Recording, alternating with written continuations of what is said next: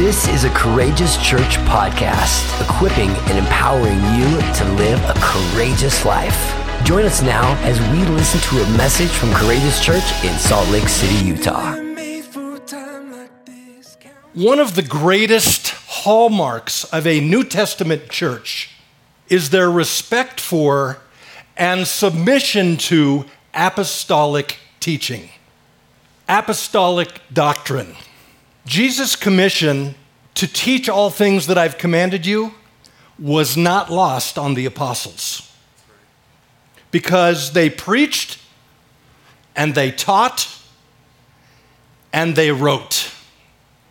In Acts chapter 2, several thousand people were saved, and they all continued in the apostles' doctrine and in fellowship and in breaking of bread and in prayer.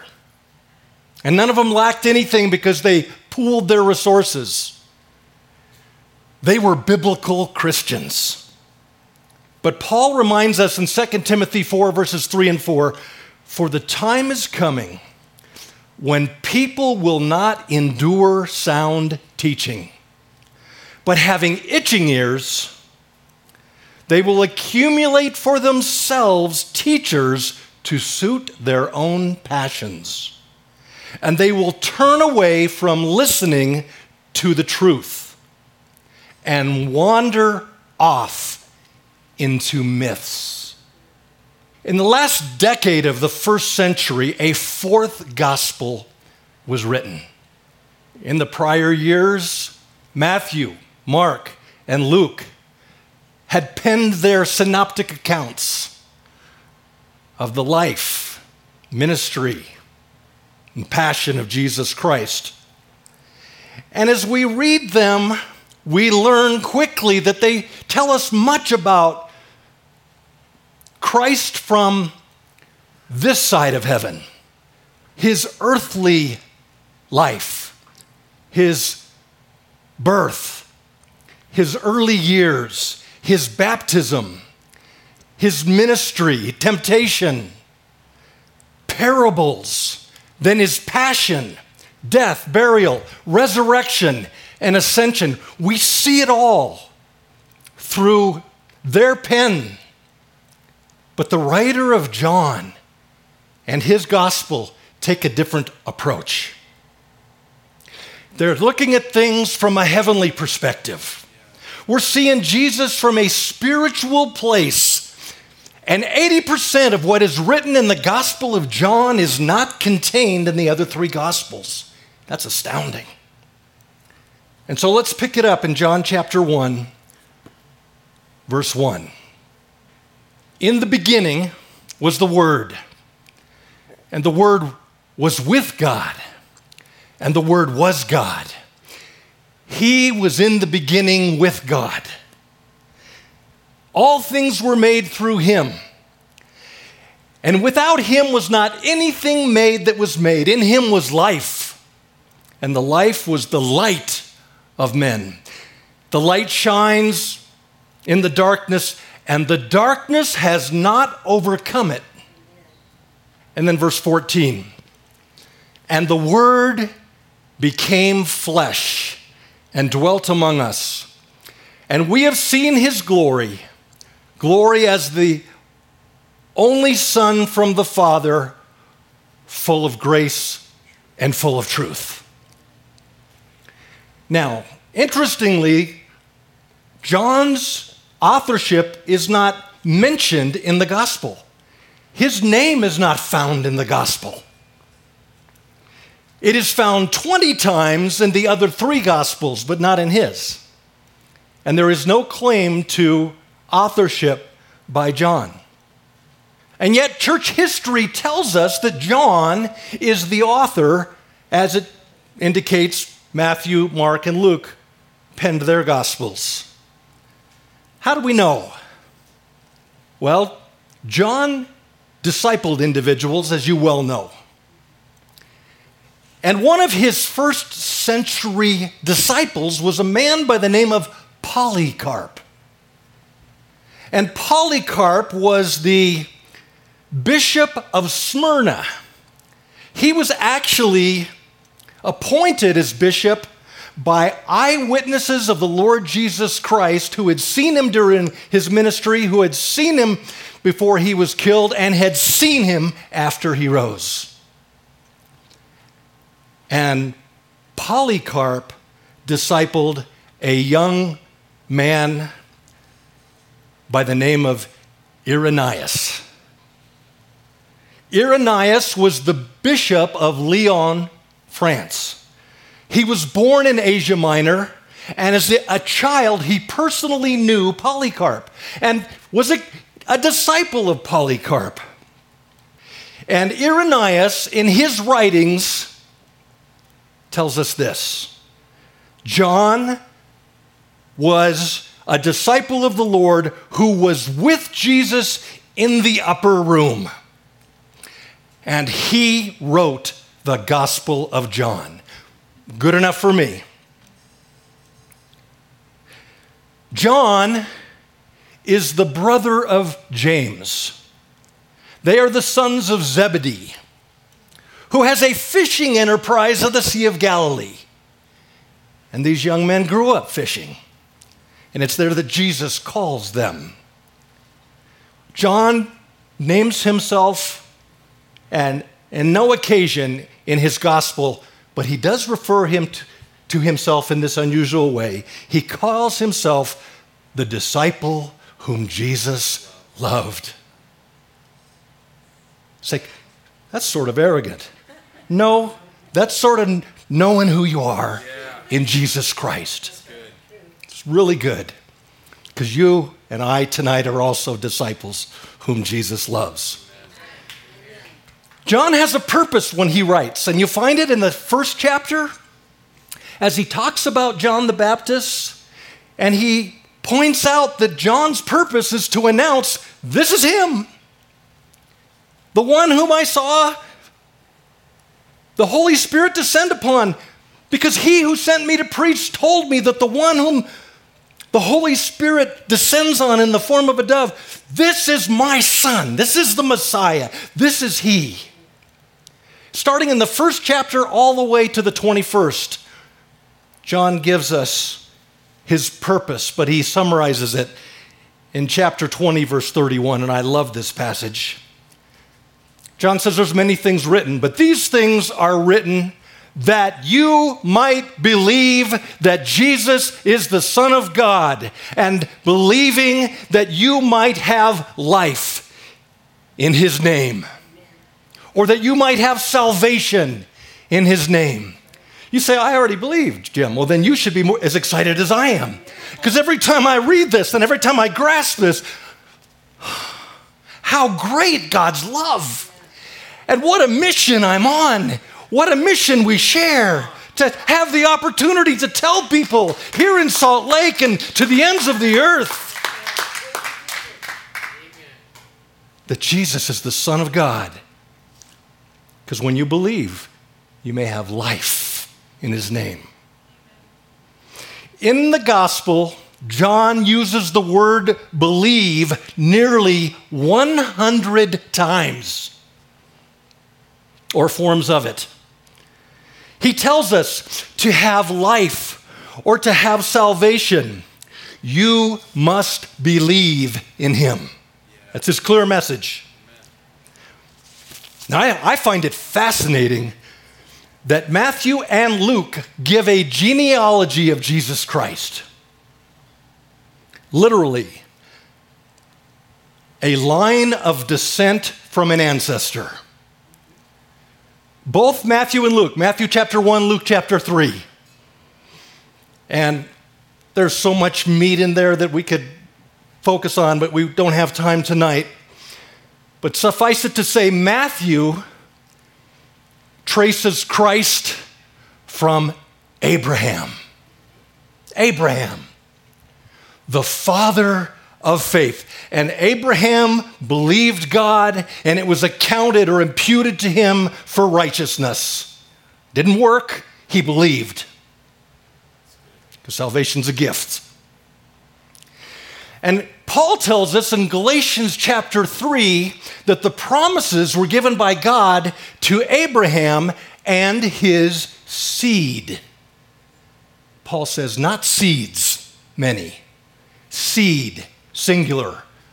God gave promises to Abraham and his seed, and Paul fills in the blank. You don't have to guess. He says, the seed of Abraham is Christ. Wow. And if you are Christ, you are Abraham's seed and heirs according to the promises. Bypassing Moses and the law, taking us right back to the father of faith. I love the law. It's a tutor to bring us to Christ. If there was a law that could save us, Paul says, was, this, this, could have, this could have been it. The problem is the law just shows us that we missed the mark and that we need a Savior. Luke, on the other hand, doesn't trace Christ from Abraham. Luke traces him from Adam. Luke chapter 3. Adam, who committed high treason who disobeyed God, who died spiritually and, and brought spiritual death on humankind. And Paul tells us in 1 Corinthians 15 47 the first man was from the earth, a man of dust. The second man is from heaven. Oh, that's, that's packed full of revelation about to be uncovered. We are dust, created from the dust, and as God said to Adam, we'll return to the dust, at least in this physical form. But John, on the other hand, John reveals the genealogy of Jesus Christ by taking us back, not to Abraham, not to Adam. He takes us back to the beginning. What? Genesis 1 1. In the beginning, God created the heaven and the earth. And the earth was without form and void. And darkness moved upon the face of the deep, and the Spirit of God hovered over the face of the waters. And God said, Let there be light. And there was.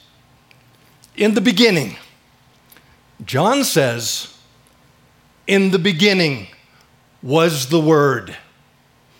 And the Word was with God. And the Word was God. He was in the beginning with God. Wow.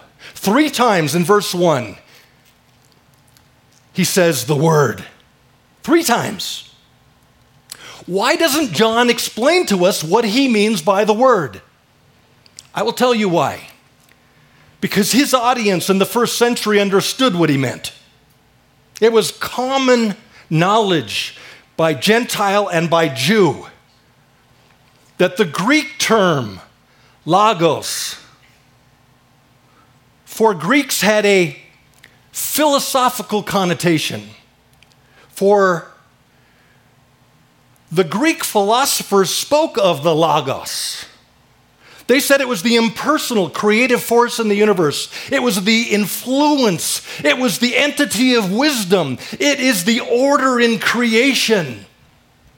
If there is divine design, there must be order. And that's what they said the Logos was. It was the entity of wisdom, but it's impersonal. That was the Greek approach. The Jewish understanding was a bit different. The word or the logos of God is the expression of God, it's the revelation of God. It's God declaring himself throughout the old covenant. You've heard it before and the word of the Lord came to so and so. And the word of the Lord came to prophet or, or, or priest or sometimes even a king. Listen to what the writer of Hebrews says about this in Hebrews chapter 1, verse 1. Long ago, at many times and in many ways, God spoke to our fathers by the prophets. But in these last days, He has spoken to us by His Son, whom He appointed the heir of all things, through whom also He created the world? Hmm. So, what John is telling us here is that the, the, the Logos is not an impersonal force, it's not the embodiment of wisdom. John says the Word of God is a person. Jesus Christ, who in eternity past was the Word.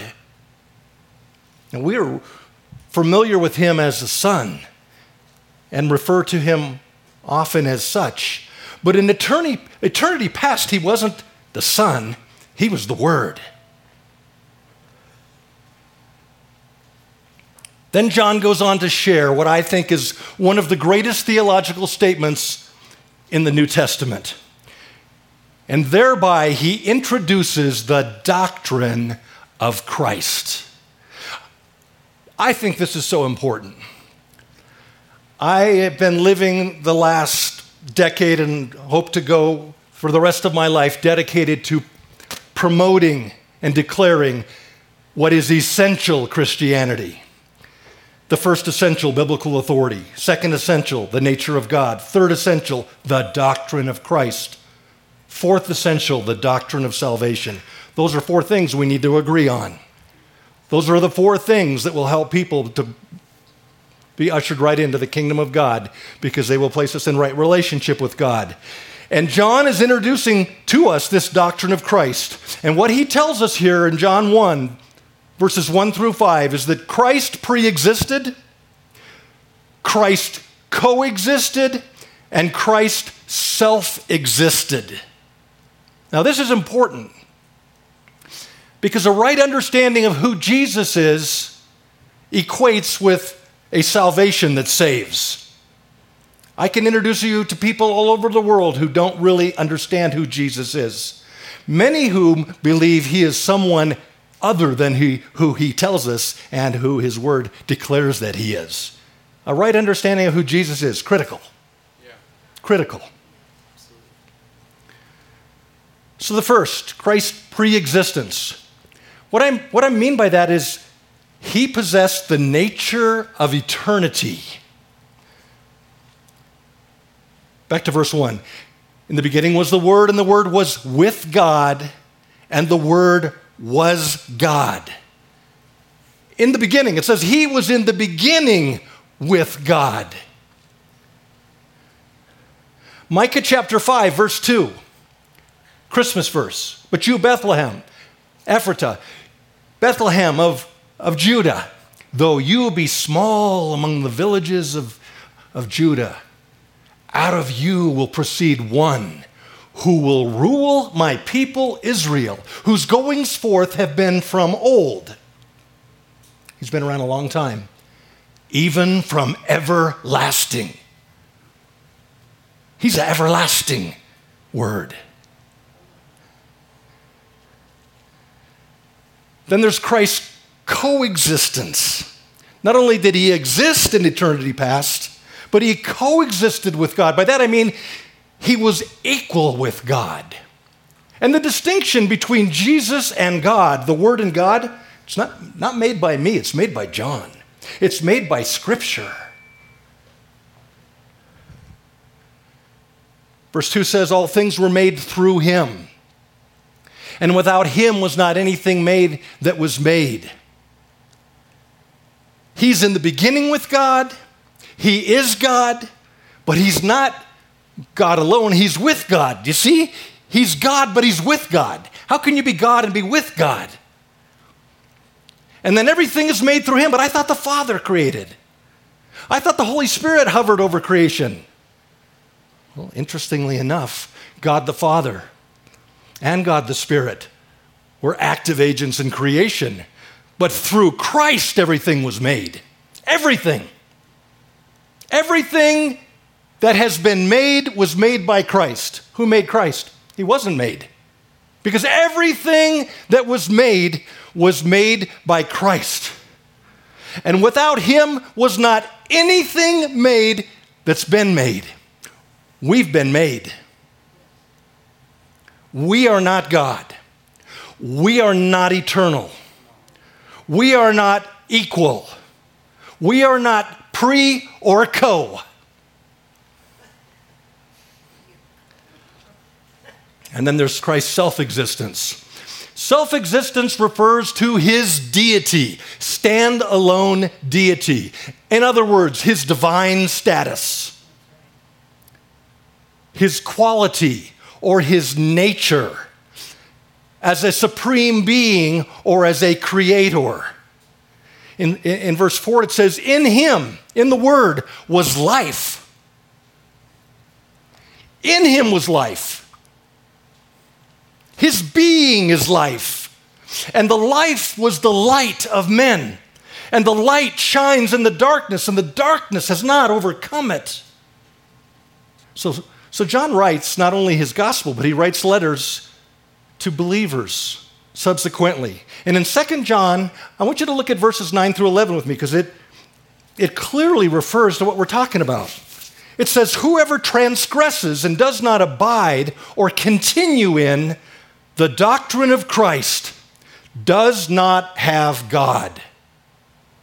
He who abides in the doctrine of Christ has both the Father and the Son. The distinguishing of Father, Son, Holy Spirit again. If anyone comes to you and doesn't bring this doctrine, don't receive them into your house nor greet them. For he who greets him shares in their evil deeds. You say, I've heard of other people. I've heard other people that, that, that have a different view. John tells us what to do about that. We have to embrace, we have to receive, we have to abide in this doctrine of Christ to have the Father and to have the Son. You can't just believe what you want to believe about who God is or who Jesus is, and God's just going to say, "Well, that's okay because I'm just going to I'm just going to be graceful toward you." No, because he gave us his word. He gives us the Gospel of John, and he says, The Word was in the beginning. He didn't have a beginning, he was in the beginning with God. And everything was made by him.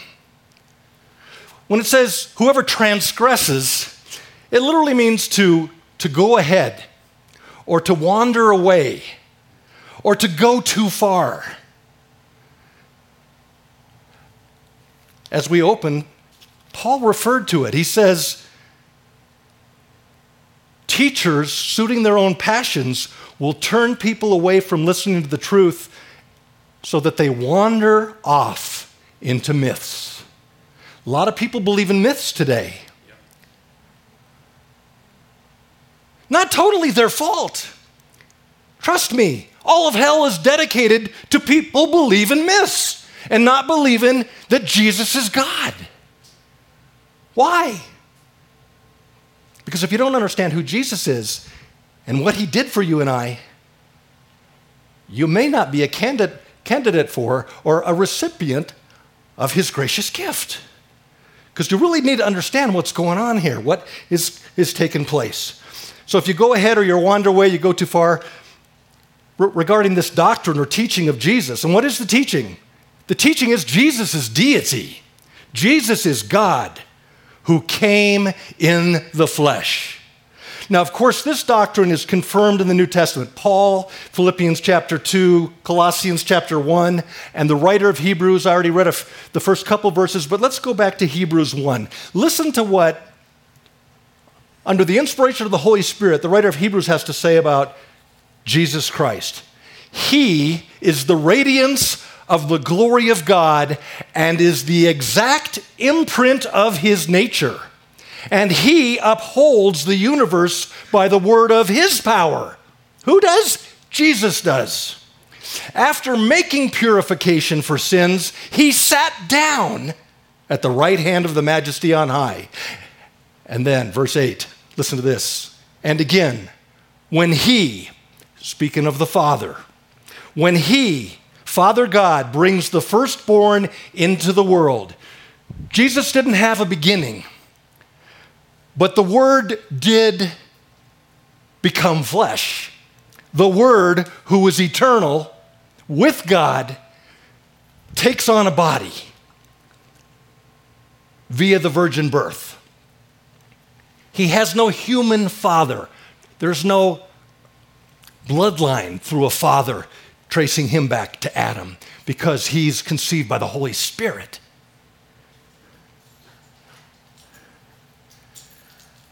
After making purification for sins and so on. And again, when he brings the firstborn into the world, God says, Let all God's angels worship him. Now we know, we know when we understand that worship is forbidden except to God.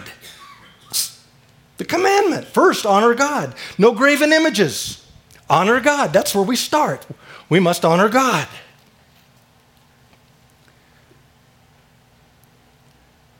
And then it says, verse 8, but of the Son, he says, again, the Father is speaking, Your throne, O God. God even calls God God. Father God calling Jesus or the Word God. He is. Your throne, O God, is forever and ever. The scepter of uprightness is the scepter of your kingdom. Verse 10 again, Father is speaking. And you, Lord, Father calling Jesus Lord, you, Lord, laid the foundation of the earth in the beginning, and the heavens are the work of your hands. They will perish. The heavens will perish according to God as he's speaking of his son, but you remain. They will wear out like a garment, like a robe, you will roll them up. Like a garment, they will, they will be changed. But you are the same, and your years will have no end. Jesus Christ, the same yesterday, today, and forever. Not as a created son, not as a subjugated part of the deity. He is God with God. You say, How can that be? Glad you asked. You see, the Word didn't become or develop. He was, He is, and He is to come. He has no beginning, and He's not becoming. We are becoming. And we had a beginning. And we are becoming every day. But Jesus, he's not becoming, he is. He's being. He was in the beginning with God, and he was God. And he wasn't a God. Now, trust me, I know we can look around today and we can find examples of churches or religions that diminish the doctrine of Christ. But I like to stay focused on the first century, and trust me, there were many. There were many in the first century who diminished the person of Jesus Christ, who said he really wasn't God. He just was a servant, he was just a messenger. This has been going on since Christ walked the earth, and I'll tell you why in a second. He wasn't a God, he, he was fully God and he's fully man. That's another one of the criticisms. That's another one of the attacks. Well, he was God, but he really wasn't a man. He just seemed like a man. Error. You got to get the doctrine of Christ straight. He was fully God, fully man. And the Word became flesh. The Word became flesh. John 1:14. The pre-existent, coexistent, self existent one humbled himself to the limitations of a body in order to save us. I have used this working definition for the nature of the one true God all of my ministry, and I, I think it's helpful and I'll share it with you. Within the nature of the one true God, there are three distinct eternal persons the Father, God the Son, and God the Holy Spirit. They each possess the attributes and characteristics of deity. These three persons are the one God. Now, some say, well, that's a mystery. I can't fathom that. I don't think it's that difficult. It's what it is. One God, it's three persons. It's not one God who appears in three different manners. It's not one God with three personalities. It's one God presented for time and eternity as the three persons, Father, Son, and Holy Spirit. And that is the doctrine of the Trinity, which is embraced by Orthodox Christianity since the first century and has been fought against since the first century and still is today. But you can grab onto this and you can talk to anyone that you're sharing with and let them know and be bold about it because it's what Scripture teaches. They say, well, you know, my church or, or you know, uh, um, my, my teacher or, well, my perspective or this book or this revelation. Nah, the Word. What does the Word say? What does the Gospel of John say? What does Paul say? What does Peter say? It's, it's repeated over and over again. Now look at Colossians chapter 2, 8, and 9. I think this is really important. See to it that no one takes you captive, that no one takes you as a prisoner through philosophy and empty deception, which are based on human tradition and the spiritual forces of the world rather than Christ. So you can build on the foundation of Christ, or you can build your life and your spiritual hopes and dreams on these four other things. And I think almost on every occasion where I've had opportunity to discuss and answer and attempt to help individuals who were confused, you could, you could chalk it up to philosophy, the philosophies of men. Empty deception based upon human traditions. I've been struggling with this one my whole life because I was raised Roman Catholic. When your tradition takes the place of the Word of God, you are faced with a difficult decision. Well, our leaders, the magisterium, they together decided scripture is important, but the magisterium, the authority of the, the church, the church gets its authority from Christ and His Word. They do not displace it.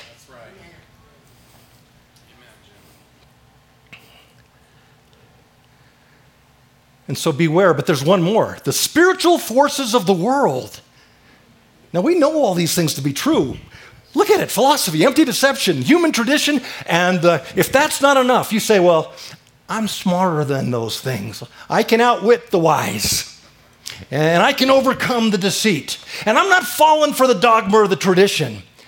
But there's one other problem the God of this age, who Paul says has blinded the minds of those who don't believe. So they cannot see the gospel of the glory of Christ, who is the image of God. They can't. Spiritual forces, we know about this. The whole spiritual complex of Lucifer and his fallen angels, principalities, powers, spiritual wickedness in heavenly places. What do you think they're dedicated to? And what do you think they were dedicated to since the first century? When people believed the Messiah might have been born. What does Herod do under the inspiration of demons? He says, kill all the, all the boys under the age of two in the region. And they did. What were they trying to do? Kill little boys? trying to kill Jesus. They were trying to kill the Word of God, which they didn't understand. Because if the, if the powers of darkness had really understood, if they had really grasped, they would have never killed the Lord of glory. That's what Paul says. But they're in their arrogance and self deceit. They thought they would triumph, but no, no. Like they say, it's Friday, but Sunday's coming.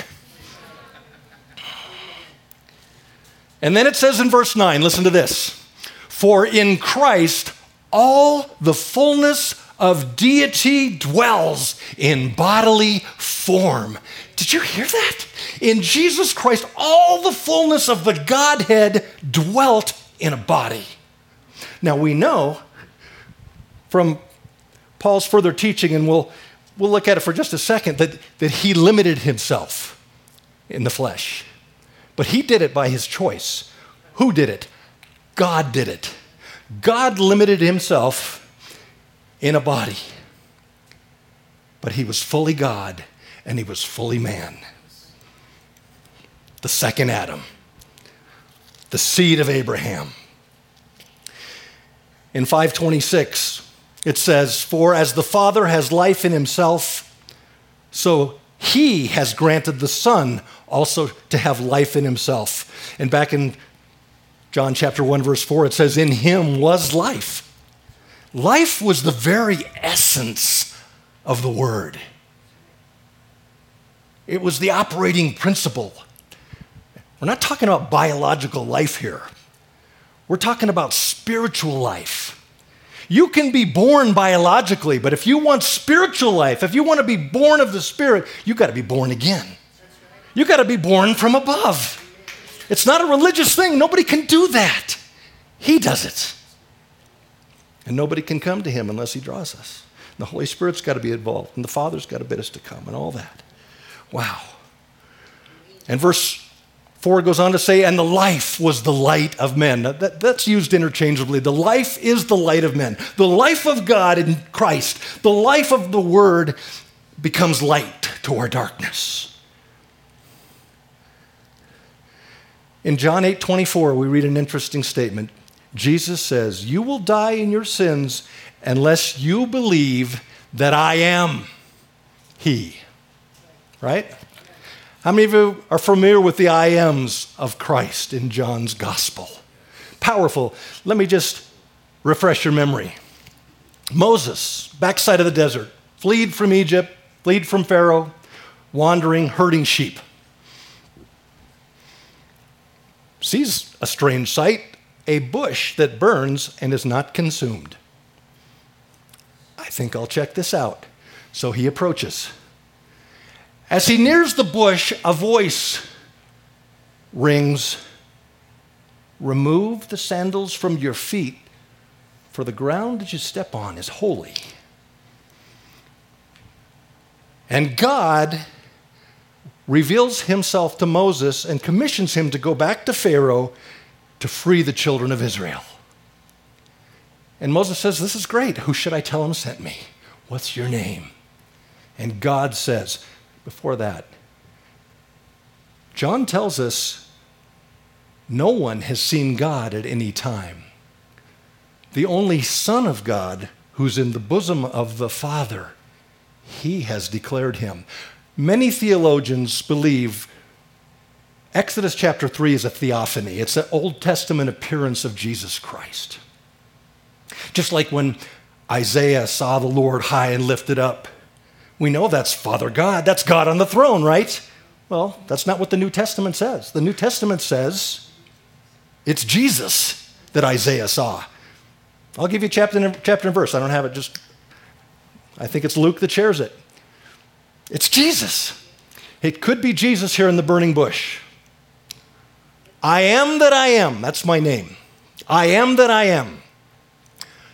What does it mean? The self existent one. That's who he is self existent, self perpetuating. So in John's gospel, Jesus says it a few times. John 6 35, I am the bread of life. John 8 12, I am the light of the world. John 10 9, I am the gate of the sheepfold. John 10 11, I am the good shepherd. John 11 25, I am the resurrection and the life. John 14 6, I am the way, truth, and the life. John 15, 1, I am the true vine. To the Samaritan woman at the well, we studied it together a few weeks back. John 4, 26, she says, We know that when the Messiah comes, he will, he, will, he, will, he will help us to understand all these things. And Jesus literally says, Speaking to you, I am. It doesn't read that way in our English Bible, but that's what he literally said. Speaking to you, I am. He didn't just say, I'm the Messiah. He says, I am the self existing God. Wow. But we know he's with God because God is Father, Son, and Holy Spirit. Not three gods, one God, three persons. Not three personalities, not God acting as a father and acting as a son and then get, letting us have a glimpse of his spirit or his attitudes. No, three persons, one God. Jesus is baptized. The Holy Spirit descends in the form of a dove. A voice from heaven this is my beloved Son, in whom I'm well pleased. Mount of Transfiguration, Jesus, Moses, Elijah. Peter, James, and John say, well, let's just set up you know, some tents so we can hang out here with Jesus, Moses, and Elijah for a while, because this is great.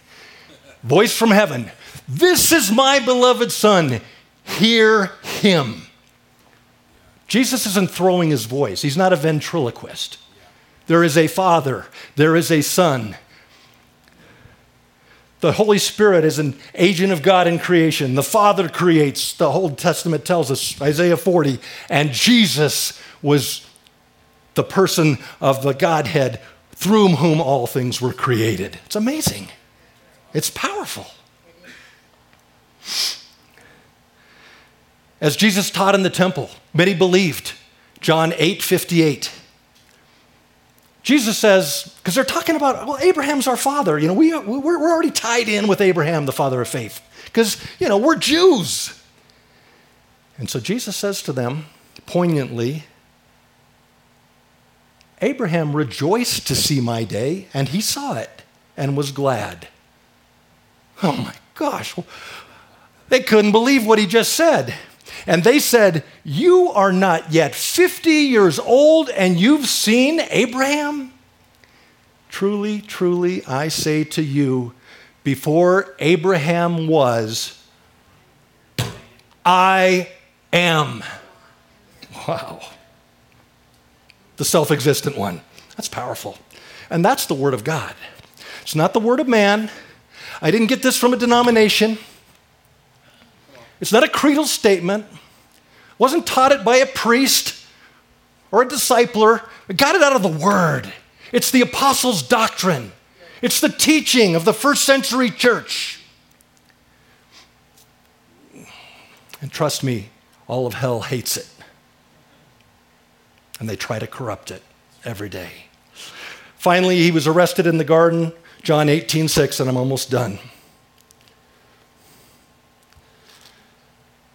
And they said, where, is this one called Jesus? The one they call the Christ.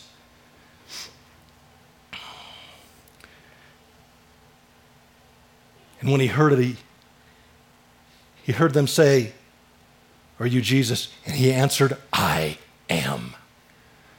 And it says they went backward and fell to the ground. Who did? The guards, the brutes. This was the brute squad.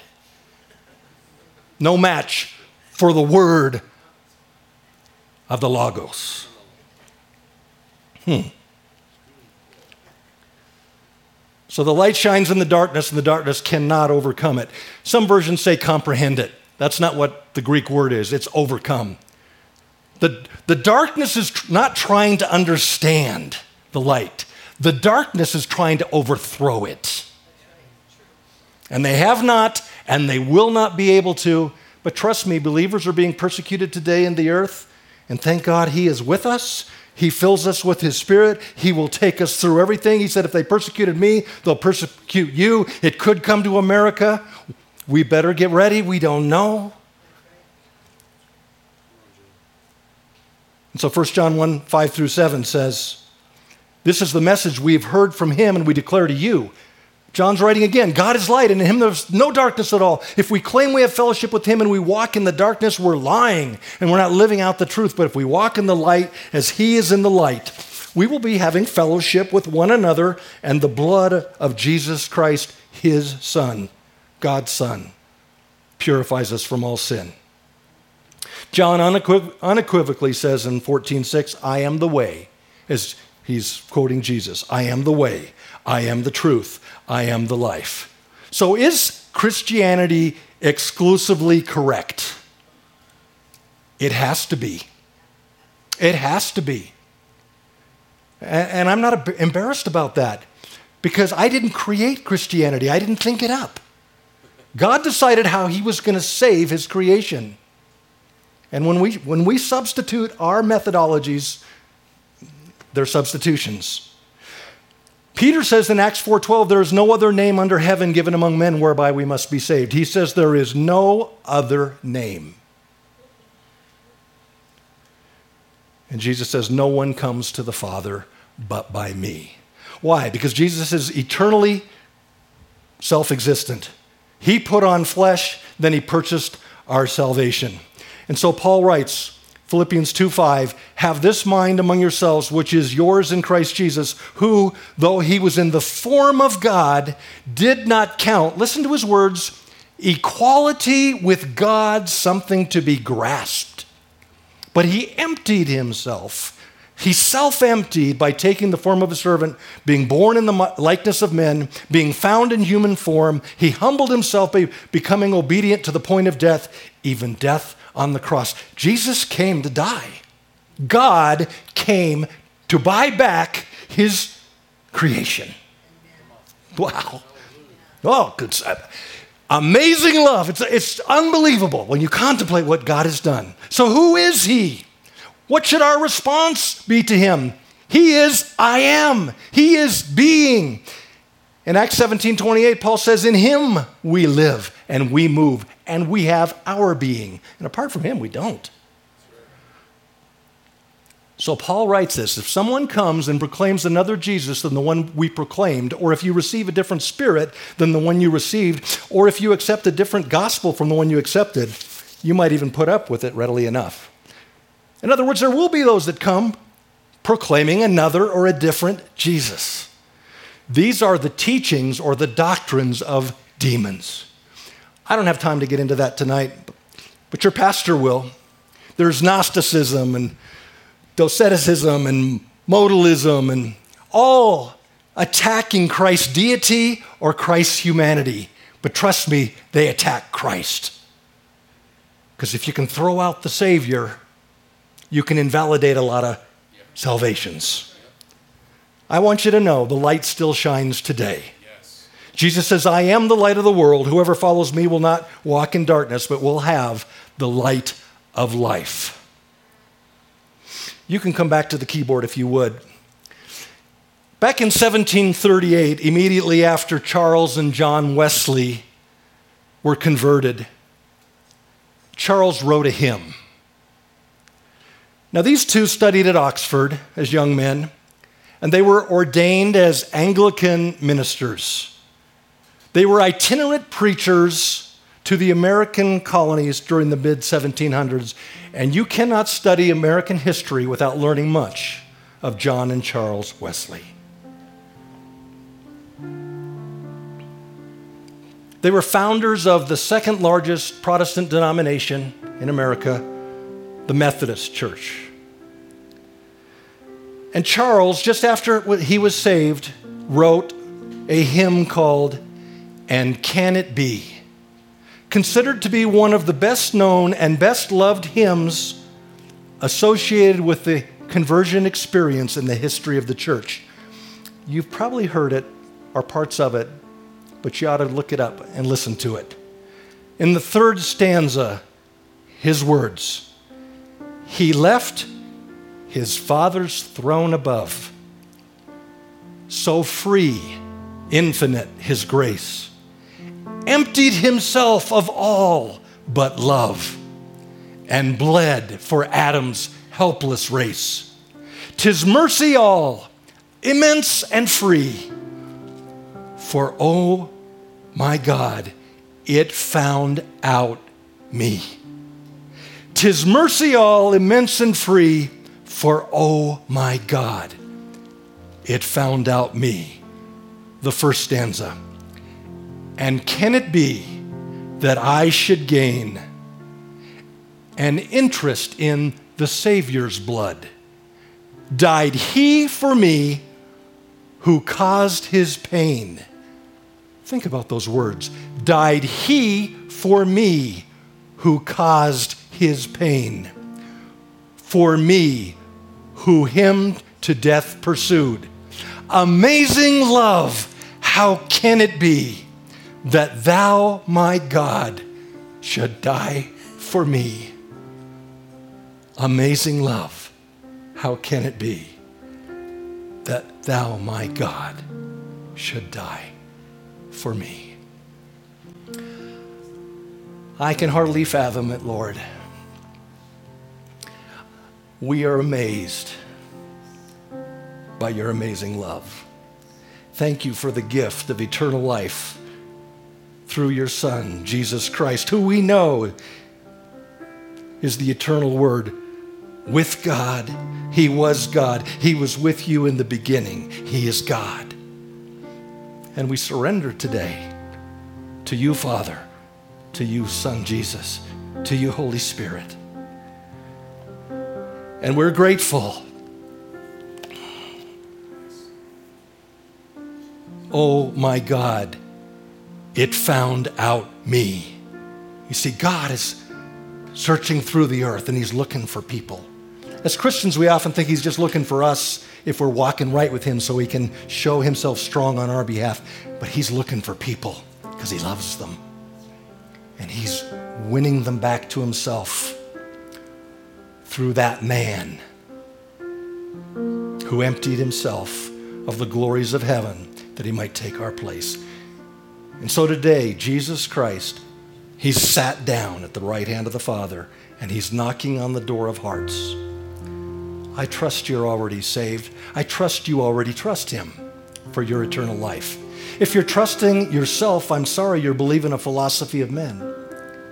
If you're trusting a church or a, a dogma, a creed, a religion. I'm sorry, that won't suffice. Trust Jesus. Open the door of your heart. He's knocking. Open the door of your heart and welcome him in. He says he wants to come in and fellowship,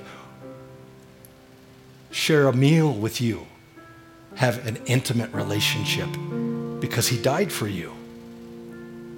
We declare the message, and He's here tonight to confirm it. If you've never accepted the Lord, I invite you tonight to take the first steps toward Him by simply saying, Yes, I believe and I repent. Repentance, a change of mind. And then God changes our heart. What's the change of mind? It's that I can't save myself, that my religion isn't enough, that I, I, I, I fall on the mercy of God. Jesus, forgive me of my sins and come into my life. I will endeavor to make you the Lord of my life with your help. I, I know it'll be a struggle because I've been selfish all my life. Just pray simple prayer like this Jesus, I believe you died for me. And I believe you're welcoming me now into relationship with you. I believe you died and you rose from the dead and you're alive today. And I, I want eternal life with you. Because I realize now that I was made to worship you, I was made to walk with you. I was made, and you made me. And I yield my life today. Fill me with your Holy Spirit. Thank you for listening today. If you were blessed and you want to be a part of what God is doing through Courageous Church, including ways that you can give, visit us online at courageouschurch.com.